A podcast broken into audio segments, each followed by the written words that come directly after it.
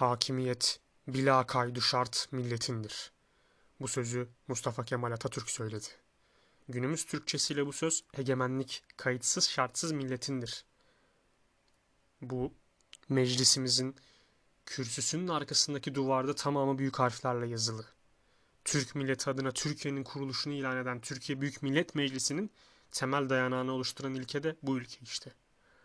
Atatürk ilke ve devrimleri olarak bilinen Türkiye Cumhuriyeti'nin ulusal egemenliğini sağlaması yolunda meclisin yaptığı yasalar bu temel ilke üzerinden hareketle ortaya çıktı. Millet yani Türkçesiyle ulus egemenliğin tek meşru kaynağı ve sahibidir. Egemenlik bir topluluğun, bir devletin ülke üzerinde sahip olduğu tüm yetkilerdir. Hür olmak, yetki sahibi olmak, hakimiyet anlamlarına gelir. Bir milletin tam anlamıyla özgür ve bağımsız olabilmesi için ulusal egemenliğe sahip olması lazım gelir.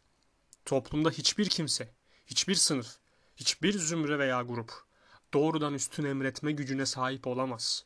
Toplumda üstün emretme gücünün tek kaynağı ve tek sahibi milletin ta kendisidir.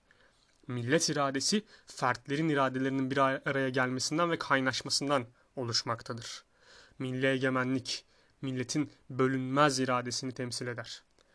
Mustafa Kemal Atatürk kayıtsız şartsız ifadesiyle ne kastedildiğini, kayıtsız şartsız tabiriyle belirtilen egemenliği milletin üzerinde tutmak demek.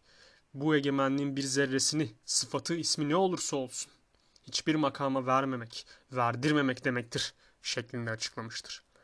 Atatürk'ün bu konuda kuvvet birdir ve o milletindir ve bugün bütün cihanın milletleri yalnız bir egemenlik tanırlar. Milli egemenlik. Sözleri de bulunmaktadır milletten alınan gücü esas kabul eden ve Türk milletinin bağımsızlık mücadelesine önderlik eden Mustafa Kemal'e göre kongreler ve meclis demek ulus demektir.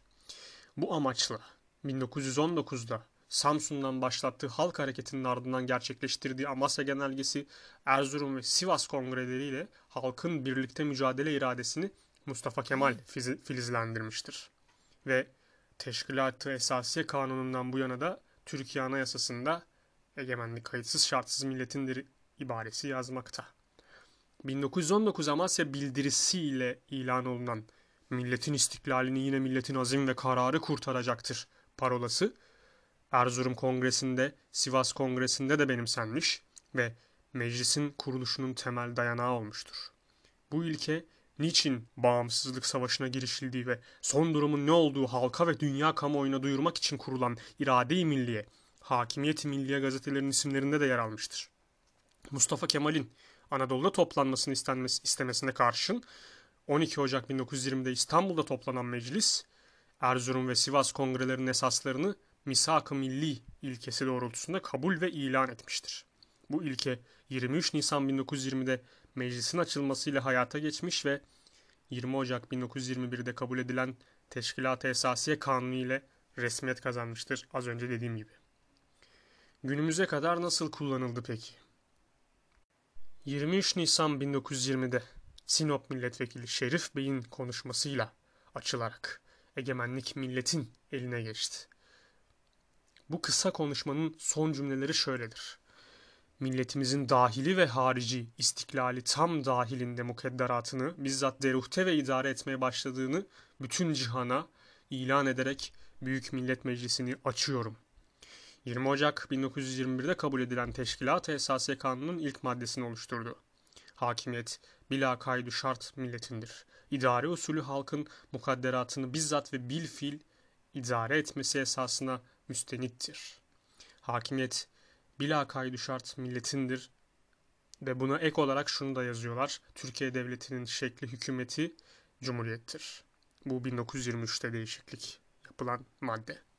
20 Nisan 1924'te egemenlik esası 3. maddede belirtilmiş.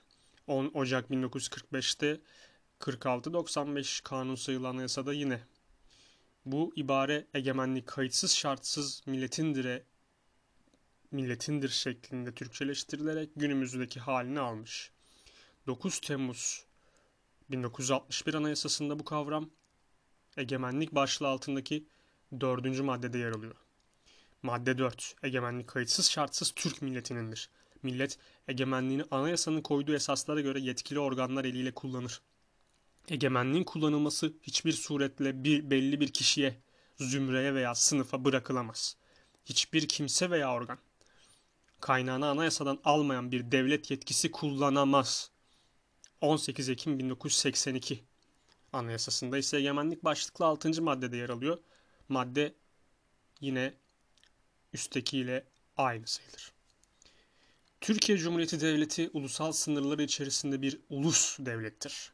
Bu sınırlar Kurtuluş Savaşı'nın ardından misak-ı milli ile tespit edilen vatan topraklarının bütününü ifade eder. Birinci meclisin temeli müdafaa-i hukuktur. Müdafaa-i hukukun özü ise ulusal egemenlik ve tam bağımsızlıktır. Tam bağımsızlık Kuvayi Milli anlayışıyla ruh bulur. Ulusal güçler demek olan Kuvayi Milli ise Türk milletinin onurunu temsil eder. Birinci Meclis binasında İstanbul'un işgalinden 3 gün sonra Atatürk 19 Mart 1920'de bir genelge yayınlayarak Ankara'da olağanüstü yetkilerle toplanacak meclise katılmak üzere her sancaktan 5 milletvekilinin seçilerek 15 gün içerisinde Ankara'ya gelmelerini istedi. Ayrıca İstanbul'daki tutuklanmayan eski mebusların seçime katılmadan Ankara'ya gelmelerini istedi. Ankara'nın o günkü şartları içinde meclisin toplanabileceği elverişli bir bina yok gibiydi. Sonunda ikinci meşrutiyet döneminde İttihat ve Terakki Cemiyeti kulübü olarak yapılmış tek katlı bir bina uygun görüldü. Eksik kalmış yapı tamamlandı okullardan toplanan ve halkın katkısıyla sağlanan eşyalarla donatıldı. Bu çalışma sırasında meclis kürsüsü arkasına da işlerini istişareyle yürütürler anlamına gelen Kur Kur'an'ın Şura suresi 38. ayetinin birinci bölümü yer aldı. İkinci meclis binası 1923 yılında Mimar Vedat Tek tarafından Cumhuriyet Halk Fırkası mahfili olarak tasarlanıp inşa ediliyor. Bu bina bir takım değişikliklerden sonra 2. TBMM binası olarak 18 Ekim 1924'te hizmete açılıyor. 29 Ekim 1924'te Cumhuriyet'in yıl dönümü kutlanan ikinci binada 31 Ekim 1924'te ilk oturum yapılıyor. Geçen sürede insanların dini duygularının istismar edilmesinden dolayı devletin yönetim şekli din temelli esaslarından kaldırma yolunu seçen Büyük Millet Meclisi 3 Mart 1924'te halifeliği kaldırdı. 30 Kasım 1925 tarih ve 677 sayılı kanun ile de tekke, zaviye ve türvelerin kapatılması kabul edildi ve bir takım ünvanların kullanılması yasaklandı. Kanun bütün tarikatlarla birlikte şeyhlik, dervişlik, müritlik, dedelik, seyitlik, çelebilik, babalık, emirlik, halifelik, falcılık, büyücülük, üfürükçülük, gayipten ever vermek ve murada kavuşturmak amacıyla muskacılık gibi eylem, ünvan ve sıfatların kullanılmasını bunlara ait hizmetlerin yapılmasını ve bu ünvanlarla ilgili elbise giyilmesini de yasaklamıştır. Bu kanun ile aynı gün meclis kürsüsü arkasına Hattat Mehmet Hulusi Yazgan tarafından hazırlanmış olan Hakimiyet Milletindir levhası asılmıştır. Arap alfabesinin Osmanlı Türkçesine uyarlanmış şekli olan Osmanlı alfabesi ile hat şeklinde günümüz Türkçesinin o günkü hali olan Osmanlı Türkçesi ile yazıldı. 1 Kasım 1928'de mecliste 1353 sayılı yeni Türk harflerinin kabul ve tatbiki hakkında kanunun kabul edilmesiyle o güne kadar kullanılan Osmanlı alfabesinin yerine daha doğrusu Arap alfabesinin yerine Latin alfabesinin Türkçe'ye uyarlanmış bir biçimi kabul edildi. Ki Latin alfabesinin kökenini biraz araştırmanız çok değerli olur. Bu yenilik sonrasında egemenlik ulusundur şeklinde yazıldı. Üçüncü meclis, meclis binası yani bugünkü bina.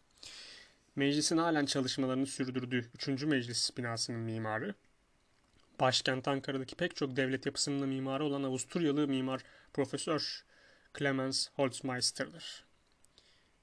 Meclis 11 Ocak 1937'de çıkardığı bir yasayla 20. asrın mimari özelliklerine uygun ve abide niteliğinde yeni bir parlamento binasının yapımı için proje yarışması açmayı kararlaştırdı. 14 projenin katıldığı yarışma 28 Ocak 38'de sona erdi ve sonuçta Atatürk'ün de beğendiği bu projenin uygulanmasına karar veriliyor. Binanın inşasına 39'da dönemin meclis başkanı Abdülhalik Renna'nın attığı temelle başlandı. Binanın yapımında zaman zaman yaşanan parasal sıkıntılar ve 2. Dünya Savaşı sebebiyle aralıkla devam edildi. 1957'den sonra yapımı hızlandırıldı ve 6 Ocak 61'de hizmete açıldı. Bugün meclis binasında kürk kürsü arkasında egemenlik, kayıtsız şartsız milletindir yazmaktadır.